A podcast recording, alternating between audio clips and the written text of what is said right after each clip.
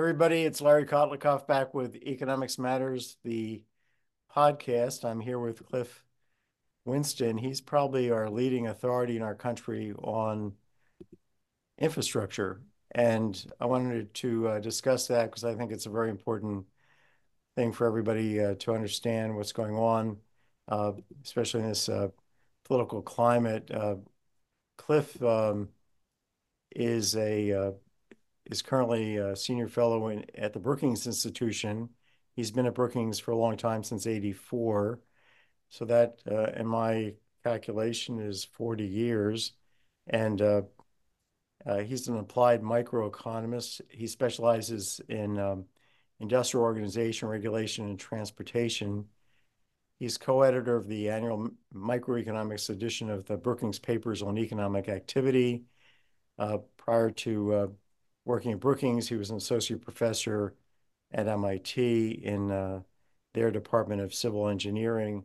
He's the author of 17 books. Uh, he's got a brand new book, um, and uh, one of them is, well, this, he's got one that's called basically Let's First Shoot the Lawyers, but uh, the latest book is called Revitalizing a Nation. It's together, it's joint with um, Cliff, well, it's with you, Cliff Winston and uh, Jia Yan and Associates.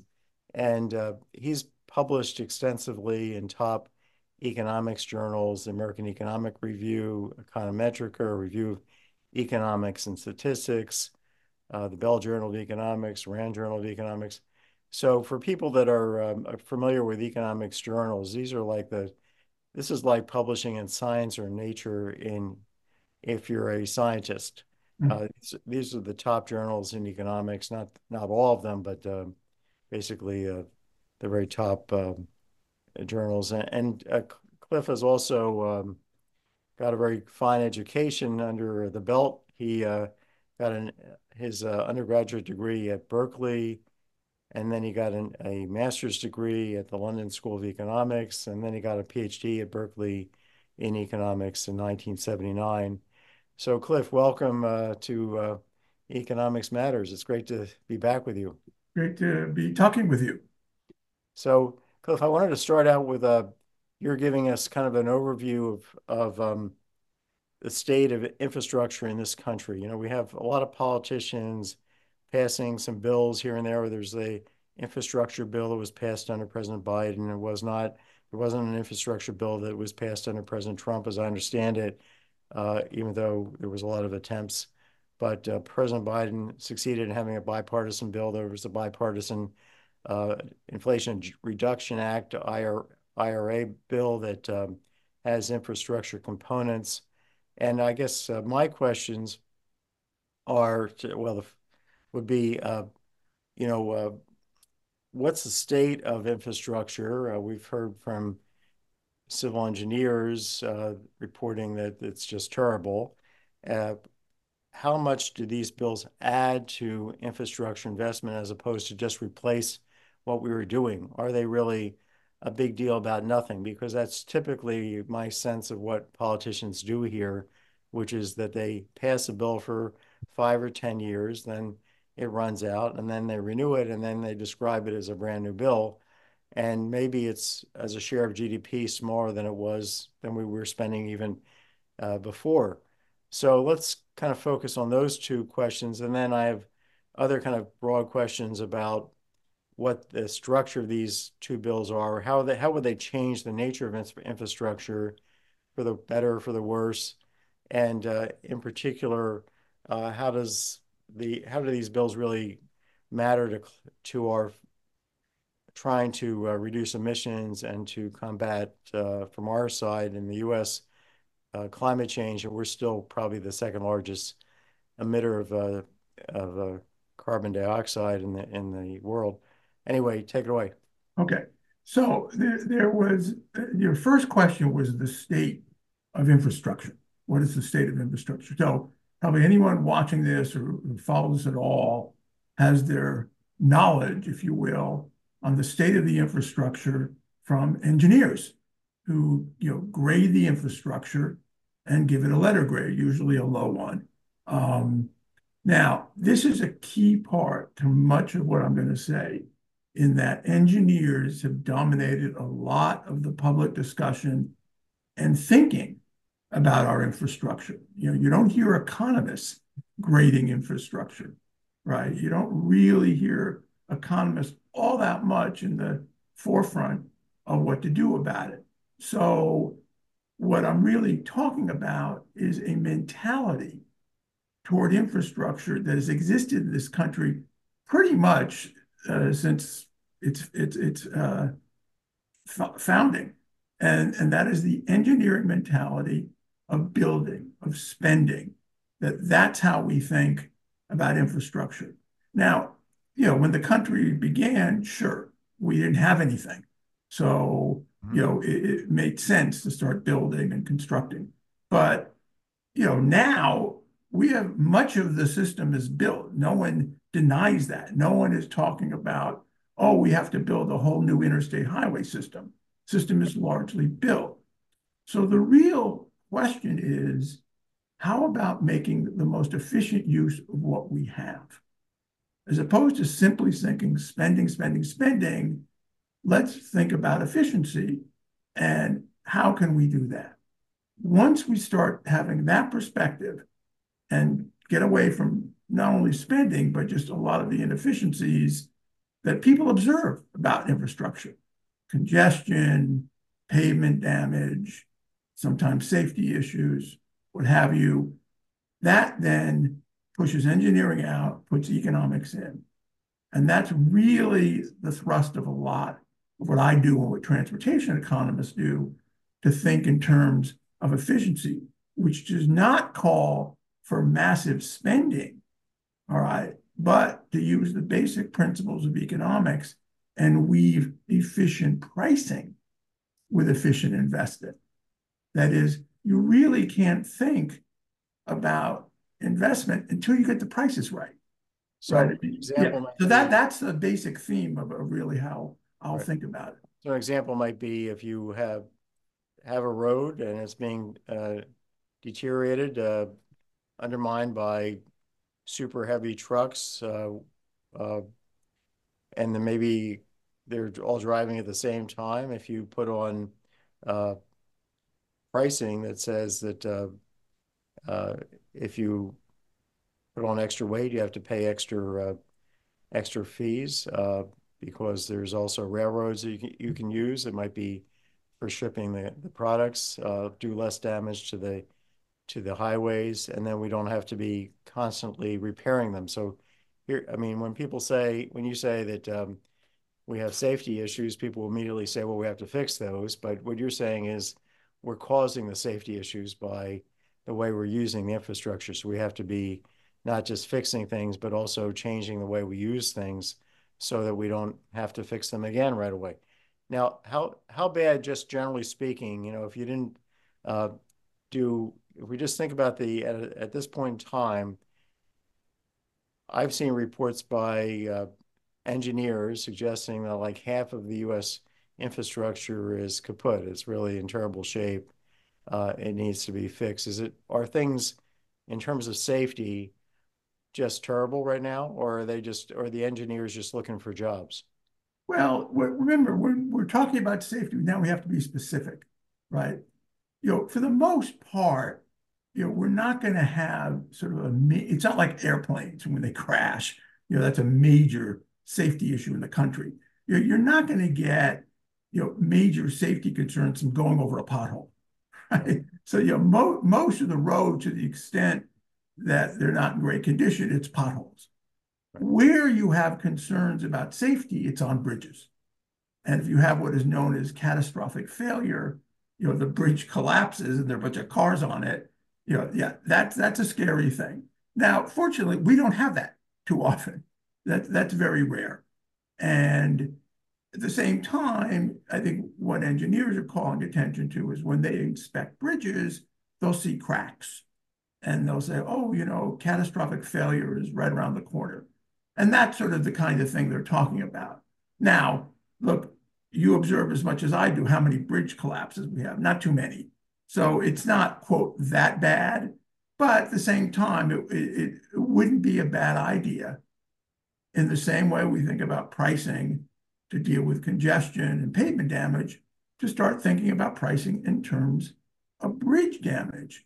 And then again, the idea is to coordinate that then with investment.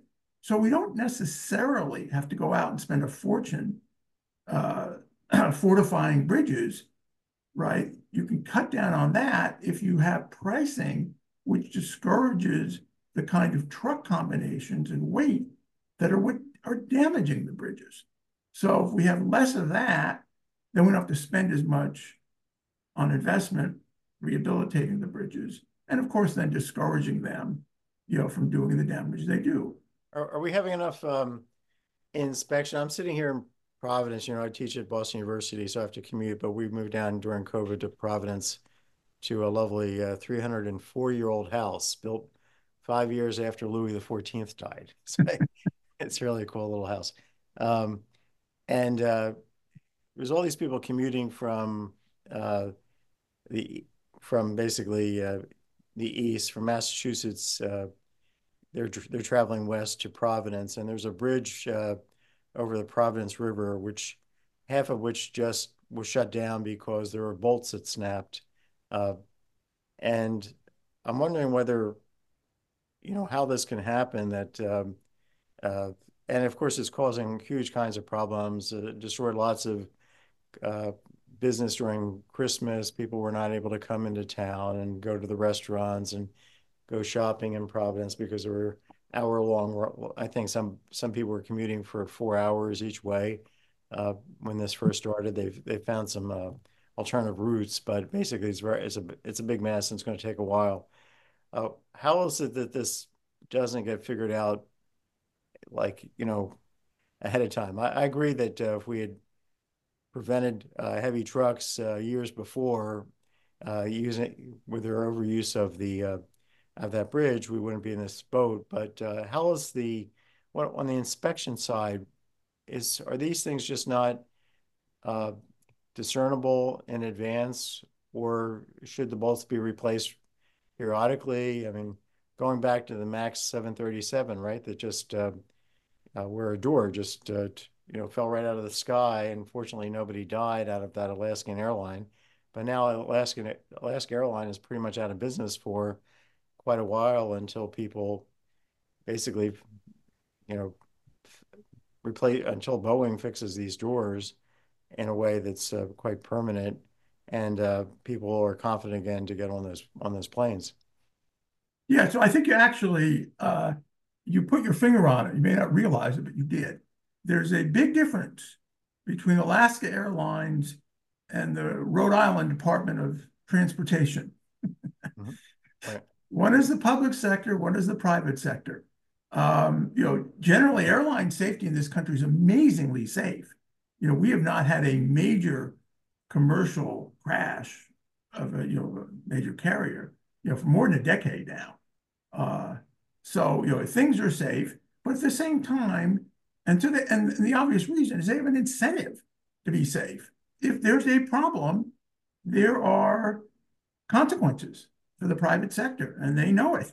And so Alaska's feeling it, and Boeing's going to feel it, and United is feeling it.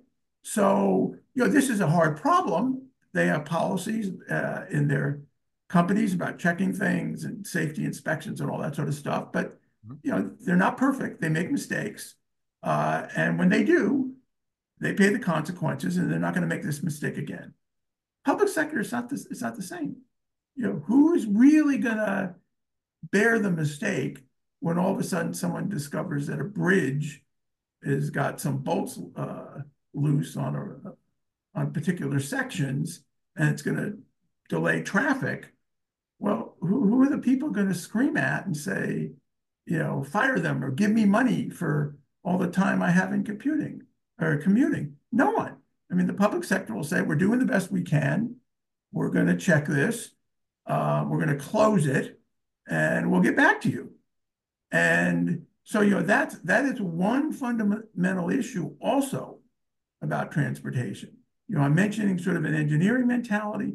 there's also a very significant role of the public sector, who does not have the same incentives for efficiency as the private sector. And there is a big part of your problem.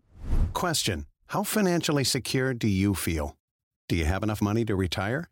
How much is enough? And if you don't have enough, how can you possibly find that money before you retire?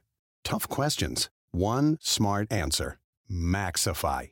Maxifi is the powerful online planning tool that takes the guesswork out of retirement. Maxifi compares your assets against your fixed expenses to calculate how much you can safely spend every year for the rest of your life. And it shows you safe ways to find more money. Developed by Boston University economist Laurence Kotlikoff, Maxifi makes a complicated problem like retirement planning simple. Maxifi, powerful, accurate, easy to use. Want some peace of mind? Make the smart choice. Maxifi. Visit Maxifi.com today to start planning. That's Maxifi with an I. M A X I F I. Maxifi.com. So I guess there are economic solutions for basically privatizing bridges or highways, or at least the maintenance of bridges and highways, uh, such that um, if a company could withstand to lose their contract uh, or pay penalties if uh, something like this happened. Is that kind of what do you have in mind? Yeah, I mean that that that's sort of in general, and this is sort of uh, what we'll talk about a bit about my book that I want want to go is getting a greater role for the private sector in doing these things, where obviously we can also have competition. Now, highways are, are probably the last on this list because there are concerns with how we would design, you know, a private highway system where we can compete. But you know that that's certainly something that that's increasingly motivated when we have problems with the system in terms of its repair and just an inability to deal with basic issues such as congestion, then it comes up, you know, couldn't the private sector handle this? Right. So let's turn to the issue of um, expenditures in as a share of GDP. If we if we think about infrastructure in the post-war, uh, you know, once the highways, once the big investments were made. So if we look at last maybe 20 years, uh, do these two new bills, the uh, infrastructure bill that was passed under President Biden, the IRA bill, uh, the uh, Inflation Reduction Act, and these were bipartisan bills, which not easy to make happen these days in such a divided Congress. But do they really add materially to the ratio of infrastructure spending to GDP, or are they just replacing spending that uh, came to an end? Uh, was this whole thing a, a hoax All right. for the American public? Yeah. All right. Let me continue with my contrarian perspective. You know, the dependent variable should not be infrastructure spending divided by GDP. That is I a know, I know, I- mistake. No, and I'm not blaming you. No, this is again a particular perspective that now this time I econo- uh, economists got to take a little hit here. You know, this is something that was very big in the macro and public economics literature. All right. But think about it. All right. The way the bills work, and this is the, the way the country was willing to do this, is the money has to be doled out across the country.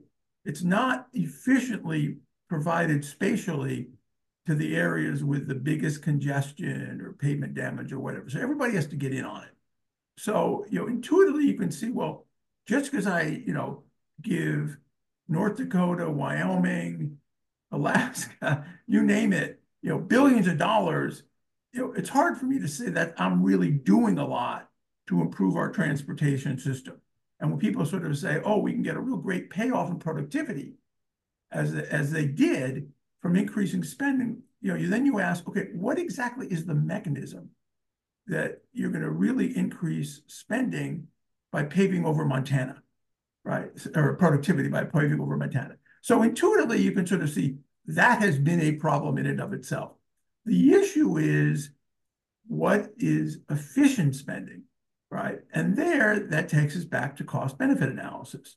And then it takes us back further. Before we do efficient spending, we got to get the prices right. So all of this goes back to the, the, the same theme that I'm saying is key for transportation economics. Don't look at outright expenditures. That's the wrong dependent variable. The right dependent variable is economic welfare, right? That's what we want to Okay, maximize. so, so just tell me, just for my own interest, I realize that this might be miss, you know, a bad measure, not a, a bad thing to know that infrastructure spending as a share of GDP is higher than it was in the past, but is it higher uh, under these new bills as a share of GDP? It'll increase it, but it's not, it, my, my understanding is actually the federal government has cut back in its contributions. And, you know, that you have spending at other levels too, state and local spending. So they're gonna have to sort of, you know, make up the slack, if you will. So that might Um, actually go in the direction of what you're saying, which is that if Montana realizes that just uh, putting another highway through Montana that nobody drives on is not the best use of funds versus, you know, spending them on pre-K education. Right. Spend the money on pre-K education. Now, if, if they can get the federal government, don't get the wrong idea, if they can get the federal government to give them money to pave over a highway that no one uses, they're not gonna say, no, don't do it. You know, because usually those are earmarked for that purpose. They'll take it. Now, it won't do much, but they're not gonna turn it down. But if the federal government says, no, you've got to spend your money, raise money, taxes or whatever, and spend it on highways, um, they'll say, "Mm, maybe not. Maybe we don't want to do that and think of other things. So in these new bills, so now let's talk about kind of the way these bills were structured. Is there anything really uh, importantly new about how they were structured uh, such that we can, um, you know, think that the there, there'll be more efficient use of these dollars uh, down down the road, uh, or was it kind of same old, same old?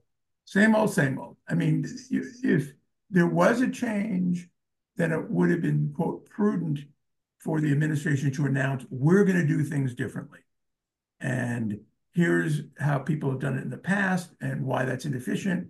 Here's how we're going to do things to make things more efficient. But that's not what was done. It's basically still about let's provide dollars, uh, maybe more than than we had in the past, under the guise of you know stimulating the economy. That's in one part of the bill. And then a different part is okay, let us now again raising the question of what the public sector is doing, getting involved in this, to try to promote the adoption of electric vehicles. That's another chunk of money that that that's being provided through through the bills. But in in the infrastructure part, there was one thing that was new and that buried in the bill was a program to actually test the kind of pricing I'm talking about. So there there was a sort of codicil, if you want to put it that way The vehicle uh, mileage. having a, a, what is known as a VMT, vehicle miles travel tax, just to test it. And that's exactly the kind of tax we should have. And in- interestingly, the states are doing that. The states are the ones who are exploring uh, that tax, but this would be the federal government doing a similar thing. But as far as I know, that hasn't gone anywhere. But at least they mentioned it, which So is something that had be not been ever mentioned before. The idea is if your truck, if this particular truck uh, travels twice the amount of miles in a given year than that truck, and the weight is also, let's say, adjusted for weight, uh, they're going to pay twice as much in uh, whatever highway fees for travel for driving. Uh, for So the, the broader idea is this. There are a number of externalities that automobile truck travel cause. And the idea is to charge people for their contribution to those externalities. So one of them is congestion, one of them is pollution, one of them is pavement damage, one of them is fuel consumption.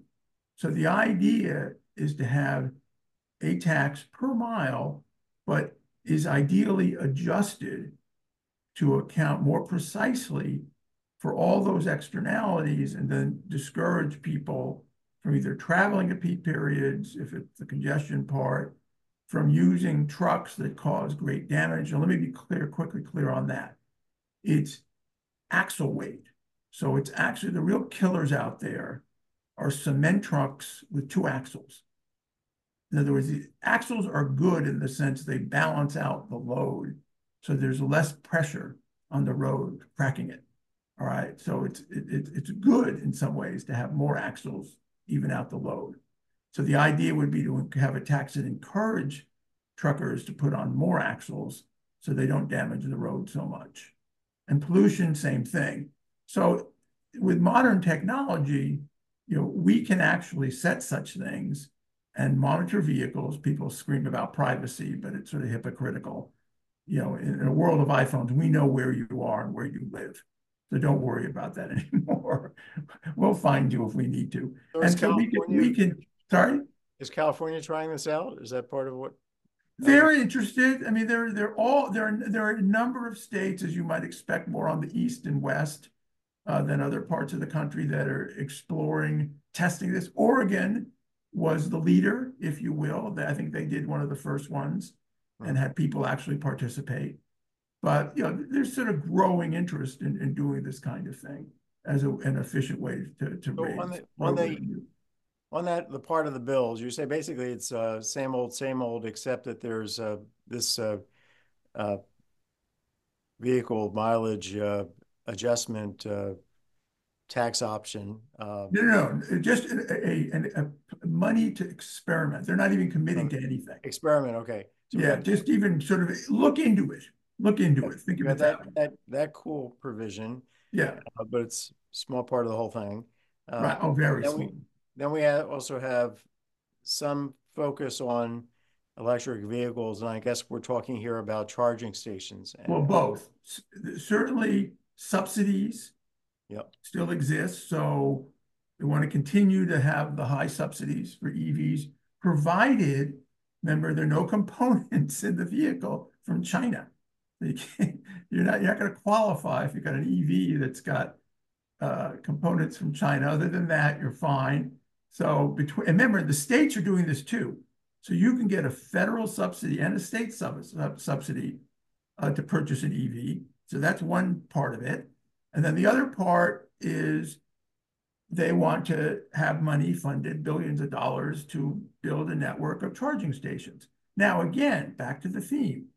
You one is aware, hopefully, that the private sector is also construct, constructing charging stations. They have, a- they have obviously huge interest in doing this. I mean, think about it. I mean, you know, the gas companies know that the future is not with gas, right? They know that. Where are they going to be? I think they might want to be with electric. And they themselves have charging stations. Places like Starbucks think, hey, that would be good. Let's have some charging stations.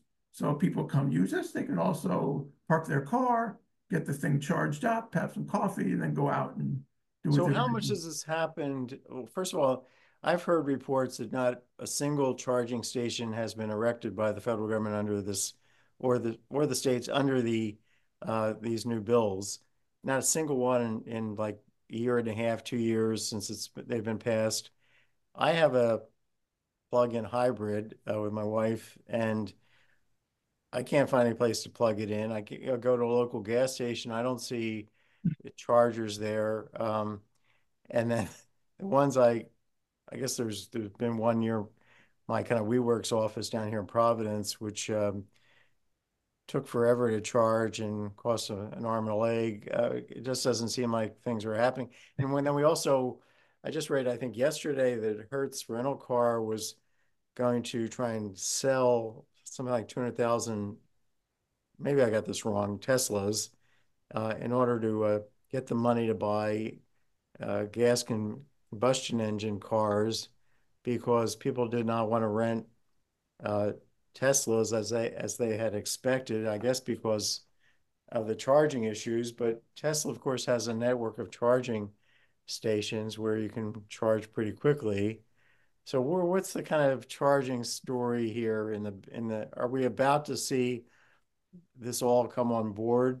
Uh, or has the whole thing been a disaster? Um, it, it's been, it's totally misguided. I mean, the fundamental question that should have been asked by the government is what's the market failure that requires us to intervene in spurring the adoption of electric vehicles and as part of that, building charging stations. What's the failure? And this is this is the new part that I'm trying to push. What are the chances that whatever market failure there is, the government failure, that is our inability to implement a good policy, will lead to costs that are greater than the market failure? Right. That really is now the way we've got to think about public policy, which we have not been thinking about. So if you start with that framework, you, you realize, look, the market is evolving slowly on the private sector side. The companies know that. You know, what the, the share may be about 9% now of new vehicles or electric vehicles with Tesla leading the way. Um, you know, the largest sellers of EVs in the world are, are kept out of our market. That is Chinese, with what is known as the BYD, Build Your Dreams electric vehicle. You can't buy that here. Um, so, you know, the private sector is doing things, but it's slow and, and probably appropriate. You know, for the most part, you know, EVs have been purchased by more affluent people on the coasts.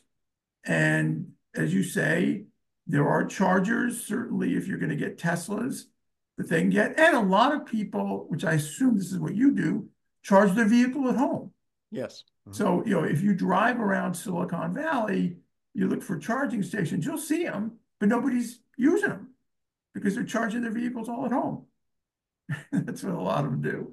So, anyway, I mean, the private sector is moving along, not fast, but probably appropriate given consumer interest in this. And the same thing with probably the evolution of charging stations. Well, isn't it kind of chicken and egg if we had charging if if every gas station was required, let's say, and compensated and told you have to have a charging station uh, uh, implemented uh, by this date in a year, uh, couldn't that just revolutionize the entire situation and and make everybody keen on buying electric cars, right? Make that 9% go up to 25% hmm. overnight. So, you know, this is a, what you, you're describing is a classic problem in transportation where you, in many ways, have to commit your capacity before you really know demand.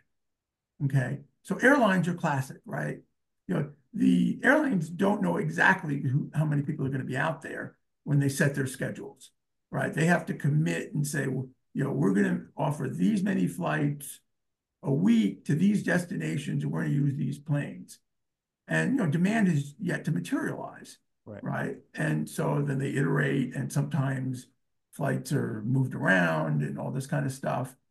But they have to solve this problem. That's what I'm getting at. And this is the same thing.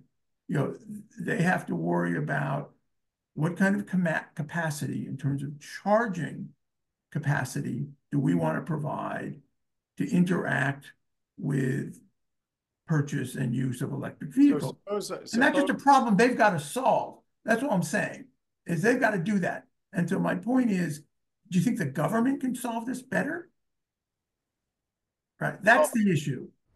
Want more money, less risk, and a better life? Buy Money Magic, a new book by Laurence Kotlikoff, Boston University economist, personal finance expert, and best selling author. Whether it's education, career, marriage, housing, investing, retirement, social security, IRA, or 401k decisions, Money Magic delivers scores of secrets to raise your living standard. Financial journalist Jane Bryant Quinn says Money Magic is a must read. Nobel laureate George Akerlof says Money Magic is quite probably the best financial advice book ever written. Financial guru John Malden says, You'll love this amazing book. It's full of wit, wisdom, and startling paths to a better financial life. And columnist Scott Burns calls Money Magic a funny, brilliant read, offering wildly powerful, unconventional choices that can literally change your life. Get Laurence Kotlikoff's Money Magic today at Amazon, Barnes & Noble, and independent booksellers.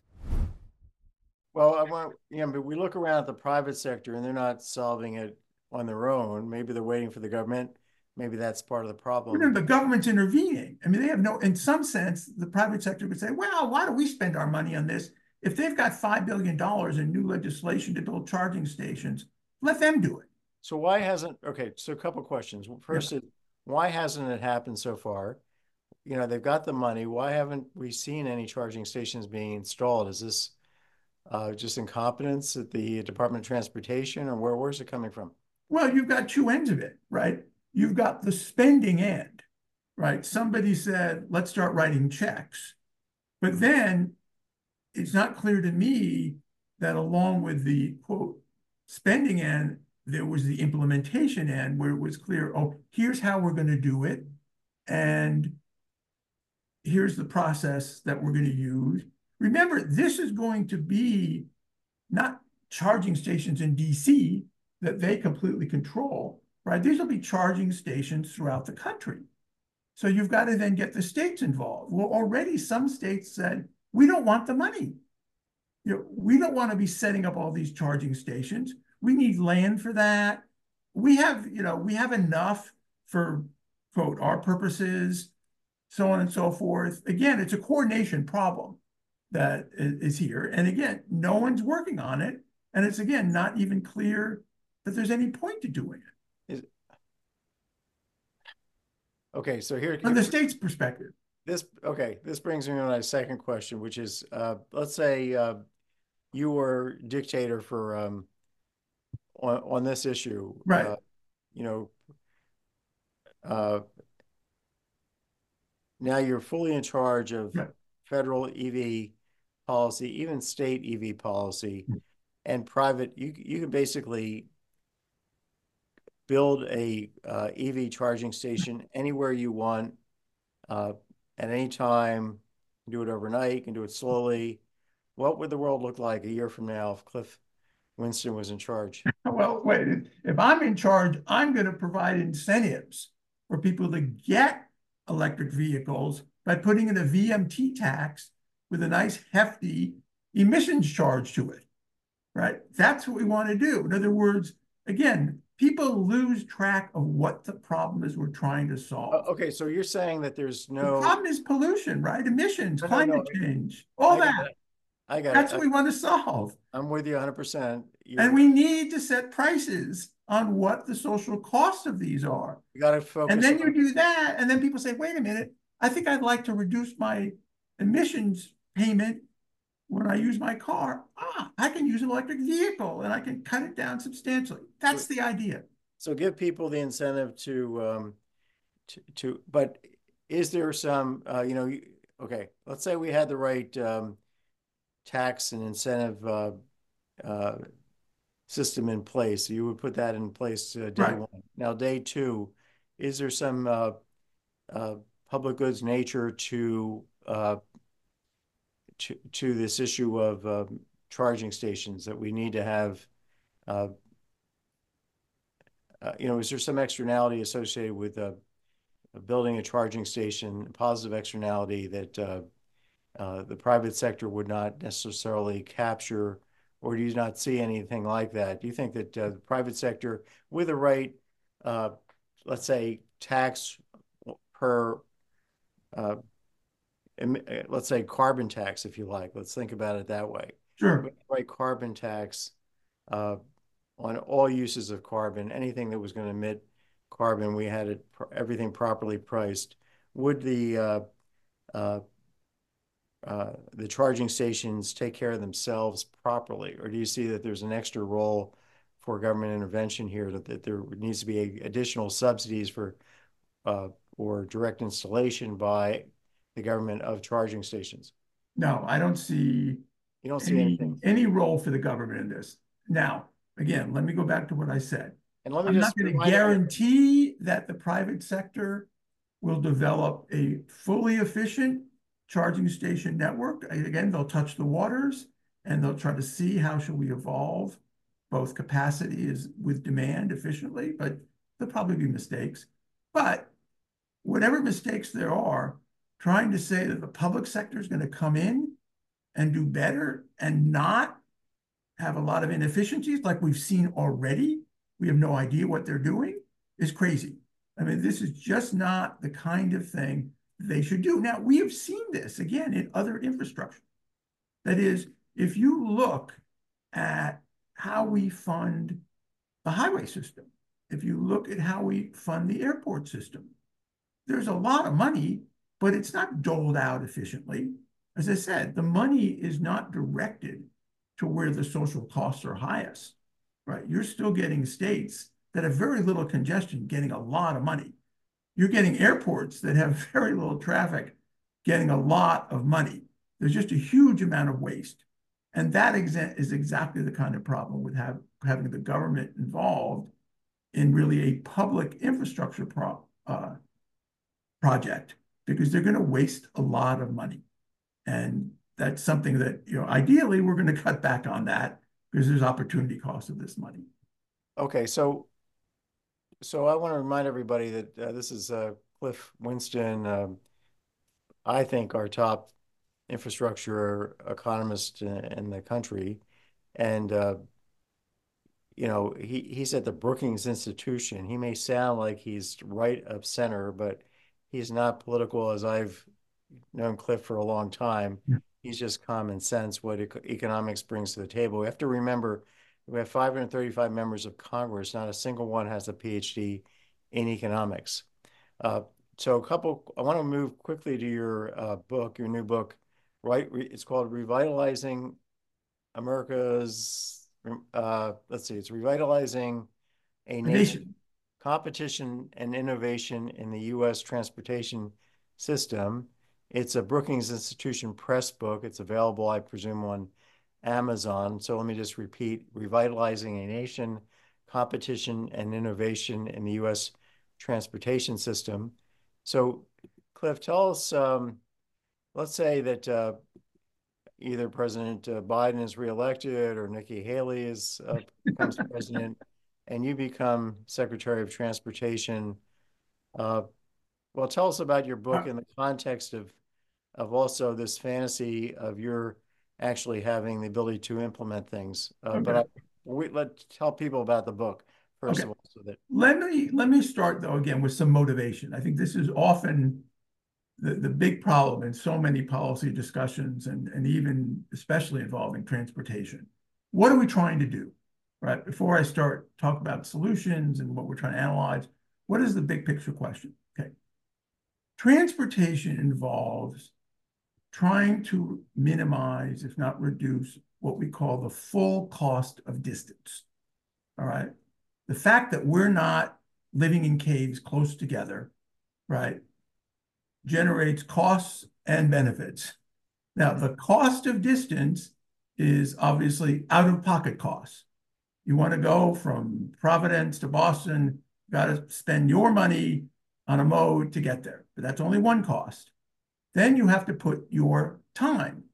Mm-hmm. You're putting your time into that trip. And there's often a distribution of time. You're not quite sure how long it's going to take. That's another cost. Okay. And if you're a shipper, you're tying up your capital and you're putting it on a truck or a train or whatever. And so you don't have your goods where they can be most right. ideally used and so on and so forth. That's your cost. And then, of course, safety. Things happen en route. So that's it. You know, this is the full cost of distance. Now, this is a huge item. This is a big ticket item, but this is not something people talk about generally when they talk about the big picture of the economy, that we want to minimize the full cost of distance. And transportation is obviously the tool in which we do that. And in that sense, transportation is probably the most unappreciated input in economics. You know, people say, well, you know, we tend to think of producing things, you have capital, labor, so on and so forth, but you don't get any of that without transportation. Now, people will say, yes, but for transportation, you need capital and labor. True, but the reverse is still true. So, you know, we start off with this big picture that transportation conceptually plays a fundamental role in any economy because it is used to address some really huge costs, time costs, out of pocket costs, safety costs. All right. So the name of the game then is okay, how can we develop a transportation system that can most efficiently address this problem. Now, there are two parts to this. First, let's think about the system, the transportation system. And that transportation system is, well, urban transportation, we tend to divide it, you know, geographically or spatially, and inter, uh, ur, sorry, urban passenger and freight, intercity passenger, and then intercity freight. So those are sort of the, the components of it. Um, it may not be that forever. I mean, this may be historical coincidence that, that that's how we've thought about it. But as the world evolves, it might be different. But for now, that's that's how it is. So we start with the system looking inward, which is what transportation people have do, done, and think about okay, what are the various components? Where are their strengths? Where are their weaknesses? Now, the second part, which I only touch on in the book, the first part really deal, uh, the book really deals with this first part, the transportation system, its components, its strengths, its weaknesses, how we can make things better, where do we learn how we can make things better, so on and so forth. The second then is the bigger picture. Okay, okay, now that we've done this, how does this affect the broader economy?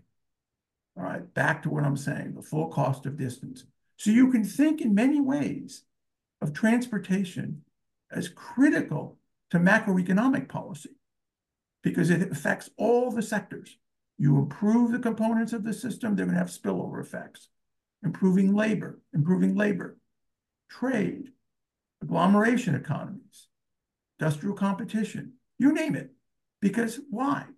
They all involve the full cost of distance. All right, so those are the big picture issues. And I'm sort of starting with the first one, my book, analyzing this transportation system, focusing on where things need to be improved, where things have been improved so we can learn from history, and then touching a little bit on the, these broader issues and moving eventually in another book to transportation and the whole economy. But we'll get to that hopefully. if I don't ever get COVID, which I never have gotten. Want more money, less risk, and a better life? Buy Money Magic, a new book by Laurence Kotlikoff, Boston University economist, personal finance expert, and best selling author. Whether it's education, career, marriage, housing, investing, retirement, social security, IRA, or 401k decisions, Money Magic delivers scores of secrets to raise your living standard. Financial journalist Jane Bryant Quinn says Money Magic is a must read. Nobel laureate George Akerlof says Money Magic is quite probably the best financial advice book ever written. Financial guru John Malden says, You'll love this amazing book. It's full of wit, wisdom, and startling paths to a better financial life. And columnist Scott Burns calls Money Magic a funny, brilliant read, offering wildly powerful, unconventional choices that can literally change your life. Get Laurence Kotlikoff's Money Magic today at Amazon, Barnes & Noble, and independent booksellers. Bless you. Good, good uh, if you do get the Paxlovid, because I think it, I think it's uh, worth it, uh, Paxlovid. The um, so I'm told. the I guess the question would another can I, can a connected question would be: Is there any country that's getting this right? No. In a word, no. We don't have to look elsewhere. We know how to do it. We can do it right. So now, concretely, you're Secretary of Tra Transportation right. under the next administration and you have a an agreeable Congress uh, and an agreeable president, right. uh, and you want to, you're in charge. Right. What, what would you do? What are the 10 things you do? All right. So the key, and this is what my book is about, is we have had improvements in transportation through two mode, two ways, competition and innovation. All right. That's what we need to stimulate, encourage, spur, what have you. That will help the system. So obviously, competition was spurred by deregulation. So that's the big success story. Um, it has been depressing to see these horrible op-eds about the problems with airlines and that we ought to re-regulate. It's scary that it's so hard to sort of get people to realize this is a success story and Congress should be happy and take pride in what they did. Let yet there's one problem, you know, a problem comes up and people start screaming, we need to re-regulate. No. So there are other areas though where we can stimulate competition. Okay, so for example, we do not allow foreign airlines to serve domestic routes. We allow foreign car companies from, let's say, Germany and Japan to produce cars and sell them in the, in the domestic United States. However, we don't allow British Airways to serve Providence to Boston or Boston to Chicago, right? So that's one thing right there. How about getting some new competition, which to me is a, a pure winner for, for travelers, that's for sure. Obviously, the, the airlines may not like it initially, but move toward global deregulation, right? Which is, again, another unappreciated benefit. You know, many people travel internationally. You go to Europe and you want to go, let's say, Pisa, Italy. You fly to Rome. Then you got a six hour connection to get to Pisa. You got to use a different airline. We could develop with global deregulation seamless travel, where you have an airline saying, look, we want to provide the entire service. We want to take you to Rome. We want to hook you up with our smaller carriers and take you to Pisa on us and not make you wait six hours at an airport. That's just an idea of what can happen, but there's a lot more. All right. In the case of infrastructure, why does Atlanta have one airport? It's the they they have the busiest airport in the country, but there's only one. You know, why is it where I live? There are three airports, which is much smaller, and Atlanta has one. Why isn't there private airport competition? We could get that. It's crazy to think we couldn't. And there are many other parts of this country where there's just monopoly airports. Let's look at our port system. Our port system is actually evaluated by the World Bank, global uh, comparison. We're always at the bottom.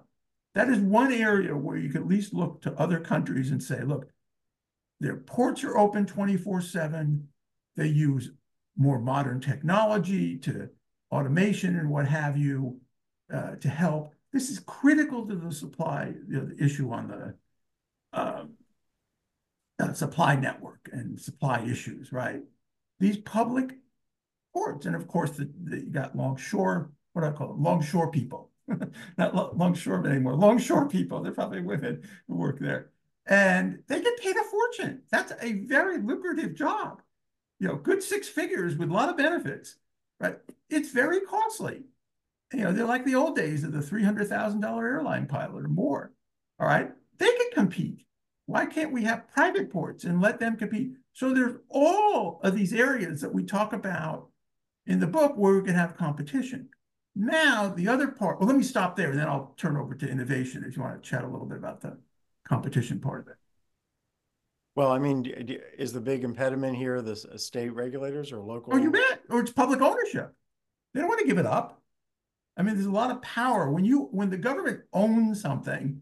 They're not going to say, "Well, okay, yeah, we'll give this up. We'll give airports up." Right? The local authorities don't want to do that. They get money, they get power, whatever. They they pay true under uh, Republican Democratic administrations. It's not really a matter of party; it's a matter of power. Uh, you've got local politicians. They just this is just something they want to be in control of, so they can get some rents of some sort maybe they can give. Sure. Sign, I mean, the origin of this was the Depression. This happened during the 30s. That we, aviation was just getting off the ground in this country. The Depression hits. There were airports. They were private. They had huge financial problems. Government came in, could have bailed them out, tried to get them through it. They didn't. They said, we're going to take them over. Same thing I might add, and we'll get to this in a bit, occurred in transit. You know, transit used to be all private both trains and buses. Obviously, when the car came along, they started having financial problems, you know, coupled with certain restrictions, by the way, in terms of regulations on their operations. Government, local government could have helped them out. No, they didn't. They said, we're going to take you over and you're failing and goodbye. So, you know, this is something that we've seen before. The problem is these should be thought about as experiments okay, let's try and see if the public sector can do better when the financial uh, when the private sector has serious financial problems. We've learned they can't. They can't. I mean, some of these things have got to the point, believe it or not, where they really are socially undesirable. That is, if you look at the magnitude of the subsidies and you compare them with, quote, the social benefits from the users, even accounting for things like, you know, reducing congestion from cars, it's still negative. And that's obviously something people won't look at, but that that is that really is the truth. So what you're saying, So, so this is the problem. You know, we do have this sort of, you know, very stuck system where public sector is involved, and we continue to have these inefficiencies and lack of competition. But you know, as we talk about in the book, there really are opportunities for competition to improve. so I had, I had another guest on, Peter Fox Penner just wrote a book, uh, uh, let's see, um, it's, it's called, uh, uh, I'm, I'm I'm blanking on the uh, title. It's, it's, uh, Power After, no, it's called Power After Carbon. Anyway, he talks about the potential for, um, for green technologies to power the, the country. And he spends a lot of time talking about the, um, new, uh, green grid that we need, uh, grid 2.0, if you like, to, to transport electricity, that we can't use the old grid, uh, in order to fulfill this kind of, uh, ambition. But he says this is, this is, he's, he's quite pessimistic because of the local and state regulatory authorities that are blocking building a, uh, a new power line from wind turbines in Texas to New York City. That's right. You know, he points out that you could put on solar panels on every building in Boston, you still wouldn't come up with more than maybe a third of the energy needs. You really need to bring it in. Uh, so do you see anything in, in any of these bills that's actually going to improve the grid? Okay, so this then is the second topic. This is innovation. Right. ought to be our last topic. Innovation and technological change. Good. Well, if there's there, we know there is nothing worse for innovation and technological change than the government getting involved in this. You know, they have they're driven by lawyers. There are rules, there are red tape, there are certain things we've got to do. You know, we don't like to take risks. We don't like to experiment. So, you know, this is the mindset. And who's writing a lot of these bills are lawyers. Um, and again, so you, you hear me being critical of other disciplines, and I have reason to be. I mean, both engineers spend money like crazy, and lawyers write regulations like crazy. And no one steps back and asks, what are we trying to solve? How can we solve this in the most efficient, effective way possible? And are the things that we've been doing the right way to do them? Or can we say, look, you know, there may be a better way to do this? So the, the bills are not going to all of a sudden change, step back and say, oh, we really ought to innovate differently, which means, by the way, it's not a great idea to have the government involved doing this. No, they'll build on whatever we have before, you know, use good words, but still it's the same problem. The private sector innovates. The public sector does not innovate. The private sector needs incentives and opportunities. Now, this is critical, critical part of my book because the big innovation coming up on transportation is automation, autonomy. You know, autonomous vehicles are a game changer. It is absolutely incredible that the Biden administration has put at least some emphasis and attention on electric vehicles and zero on autonomous vehicles. When autonomous vehicles, especially for a Democratic administration, are so important because they can improve mobility for old people, young people, you know, infirmed people. These are the kinds of things that Democrats should care about. Huge ways of raising the quality of life for these people, right? Nothing, nothing is said.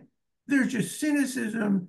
There's attacks every time, you know, GM had a problem. They're, they're suspicious of Waymo. No one's sort of saying just how important all of this is and what it can do. And again, back to my earlier point, the full cost of distance. What do you think autonomy can do for reducing the full cost of distance? Out of pocket cost, boom, you don't have a driver anymore. Probably not even insurance, right? You'll get there quicker, less congestion, more reliability, and of course, safety. This is it, right here. What's your, what's your thinking on the grid? Look, we're gonna have to probably. end So anyway, yeah, I mean, the grid is the same thing. I mean, there's no one with a vision. That's really what it is. There's no one with a vision of what are the most important things, right? Where we need to have the capacity, particularly on the electric and autonomous side. That's where we're going to need it, right? Electric vehicles are going to need this, Right. you know, all this kind of stuff. Wind too. I mean, th- there there are problems with with all these alternative energy sources, but there's no vision of where of where to do this. And I don't think the firms themselves, especially in this area, are sufficiently established to sort of say, okay, here's, you know, here's exactly how we do it. Let us take it over. It's not like with airlines. This is sort of the big joke. You know, you're reading with the Boeing business that, you know, now FAA and NTSB are looking into it. This is a joke. They don't know anything. Boeing will tell FAA and NTSB how their aircraft works, what went wrong, FAA and NTSB will repeat this and make it look like they had some influence on improving safety. Okay. That's what they're going to say. That's, and that's how it works publicly, but it's not how it works. Boeing knows what their problems are.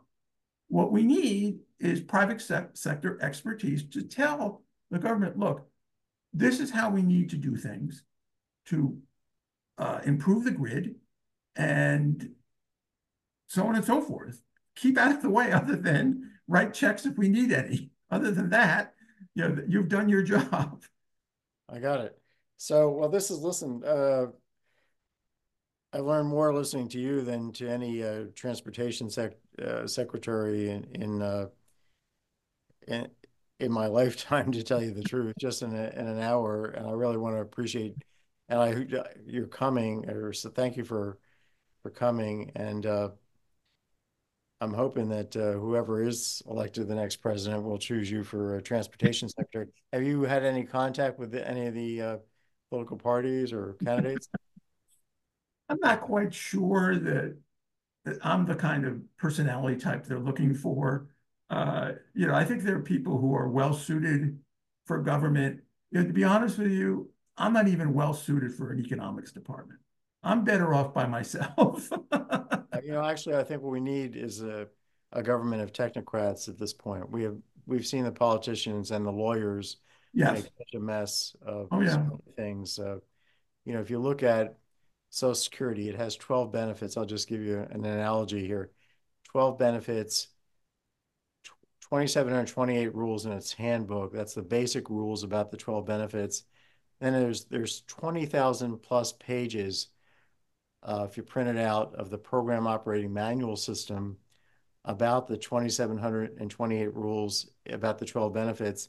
And then there's a supplemental program operating manual system, which you can't even access publicly about the, about the 20,000 pages about the 2,720 rules about the 12 benefits.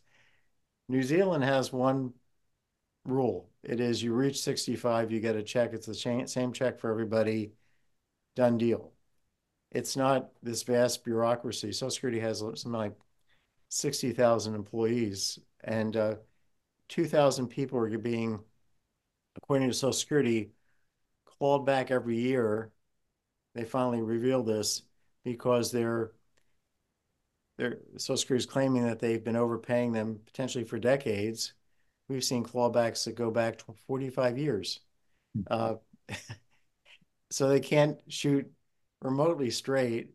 And it's all, all these rules were all written by lawyers. Oh, yeah. So Shakespeare had it right. First Right. shoot lawyers, uh, and then maybe shoot uh, the politicians. Uh, but anyway, leave And if we talk about privatizing Social Security, you know, take their heads off. exactly. Yeah. The um. Anyway, uh, great to have you. Okay, Uh, good to talk with you. touch, And uh, I'm hoping in, that one of these candidates will see this podcast and grab you as uh, their their transportation person because it's it's it's great to have somebody speak frankly about what the heck's going on and what we really need. So thanks again. Great. Enjoyed talking with you. Good seeing you again.